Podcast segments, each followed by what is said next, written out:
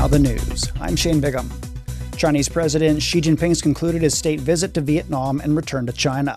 Before his departure, the two countries released a joint statement on further strengthening their comprehensive strategic cooperative partnership. The two sides agreed to build a China Vietnam community of a shared future with strategic significance.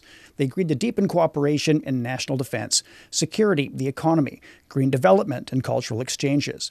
The two countries will also improve high level diplomacy between their two militaries. They also agreed to strengthen investment cooperation in agriculture, infrastructure, energy, the digital economy, and green development. Mira Liu has more. That's obviously the cream of the cream from this visit because we know before President Xi came to Vietnam, the question is how these two countries that has enjoyed 15 years of the highest diplomatic uh, relationship can further enhance. Now this is the answer. The leaders of China and Vietnam held as strategic on Wednesday their decision to strengthen ties and be part of a community with a shared future. President Xi said in Hanoi on Wednesday that that the agreement to build a China-Vietnam community with a shared future carrying strategic significance sends out a positive signal of the two socialist countries' commitment to solidarity, friendship, and joint development. General Secretary Xi Jinping of the Communist Party of China's Central Committee and his Vietnamese counterpart Nguyen Phu Trong have met young people from the two countries and those who contribute to China Vietnam friendship. The meeting focused on the importance of China Vietnam friendship and the pivotal role of youth in shaping the future. Xi Jinping urged the youth to strengthen China Vietnam friendship, participate in revitalizing the Asia Pacific region, and becoming pioneers for human progress. Chinese President Xi Jinping held talks with his Vietnamese counterpart, Vo Van Thuong, in Hanoi. He reiterated China's willingness to deepen strategic communication with Vietnam and work toward the establishment of a China Vietnam community with a shared future.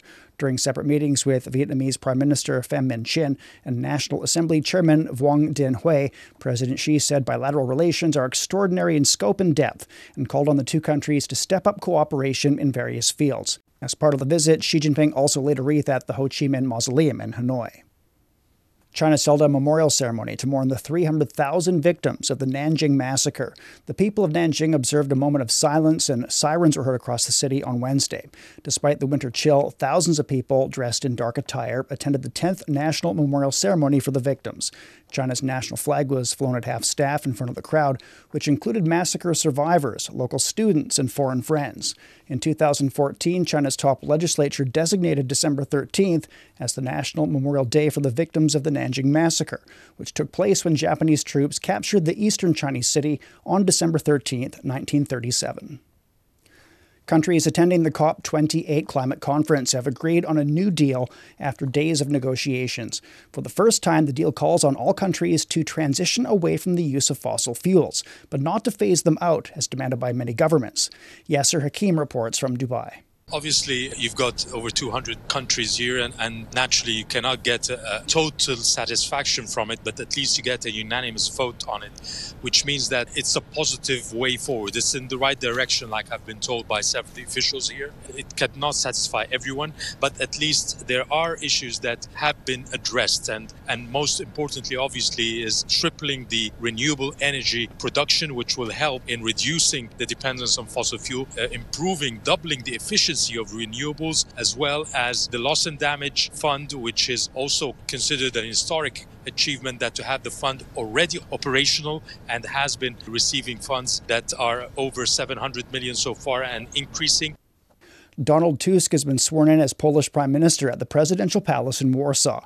He served as the country's Prime Minister from 2007 to 2014 and President of the European Council from 2014 to 2019. China's top market regulators released a revised regulation on industrial standards to improve the business environment. The new regulation forbids governments from using industrial standards to issue all kinds of licenses and certifications that would restrict market competition. A new air freight route is officially open between China's Chongqing municipality and London. The route marks the first direct air route linking Chongqing with the United Kingdom. And that's the news. I'm Shane Bigham.